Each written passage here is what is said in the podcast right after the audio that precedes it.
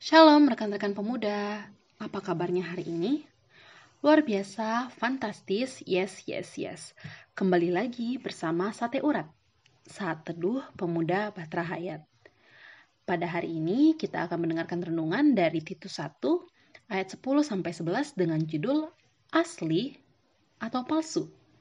Sebelum kita mendengarkan lebih lanjut renungan pada hari ini, mari kita bersatu di dalam doa.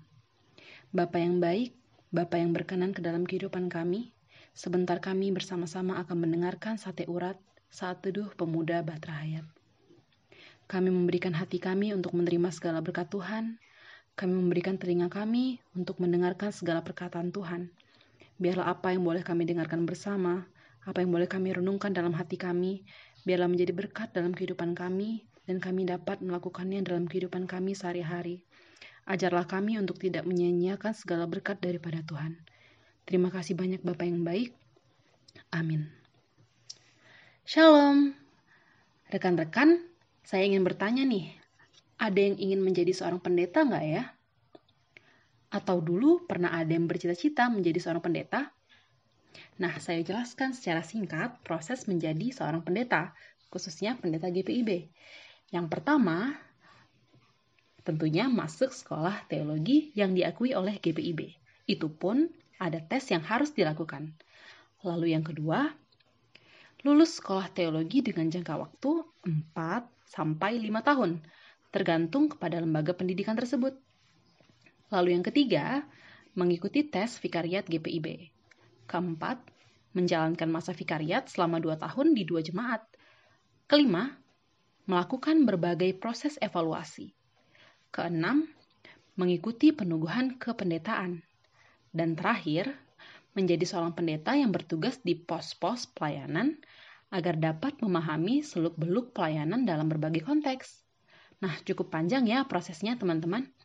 Namun, di sanalah pribadi pendeta GPIB dibentuk. Bukan sekedar mengetahui apa isi Alkitab, melainkan apa maksud Alkitab dalam kehidupan sehari-hari yang nyata kita jalani. Rasul Paulus mengetahui bahwa ada pengajar-pengajar palsu di kereta. Kemungkinan besar mereka adalah orang Yahudi yang belum mengikut Kristus tetapi tinggal bersama orang-orang di kereta, menyerupai pengikut dan pengajar Kristus. Orang-orang tersebut tidak memahami arti pelayanan Tuhan Yesus. Mereka hanya mendengar sedikit, lalu memutarbalikkan fakta tentang Yesus Kristus. Orang-orang tersebut perlu dibungkam bukan dengan cara kekerasan, melainkan dengan meyakinkan iman percaya orang kereta kepada Tuhan Yesus Kristus. Rekan-rekan sekalian, ada banyak sekali pengajar muncul di media sosial belakangan ini. Lalu bagaimana mengidentifikasi pengajaran yang benar dan tidak asal? Yang terutama, dengarkan pengajar yang mengajarkan tentang apa yang dilakukan Yesus bagi orang lain, bukan bagi dirinya. Dengarkan pengajar yang melayani, tidak hanya mengajak kita untuk bergumul dengan diri sendiri, melainkan dengarkan pengajar yang menjadi berkat, bukan penghujat. Sekian sate urat pada malam hari ini, kiranya dapat memberikan ketenangan bagi teman-teman yang benar-benar mendengarkan renungan pada malam hari ini. Mari kita bersatu dalam doa. Bapa kami yang di sorga, beri kami hikmat untuk menentukan mana yang merupakan kehendakmu, di tengah-tengah dunia ini. Amin.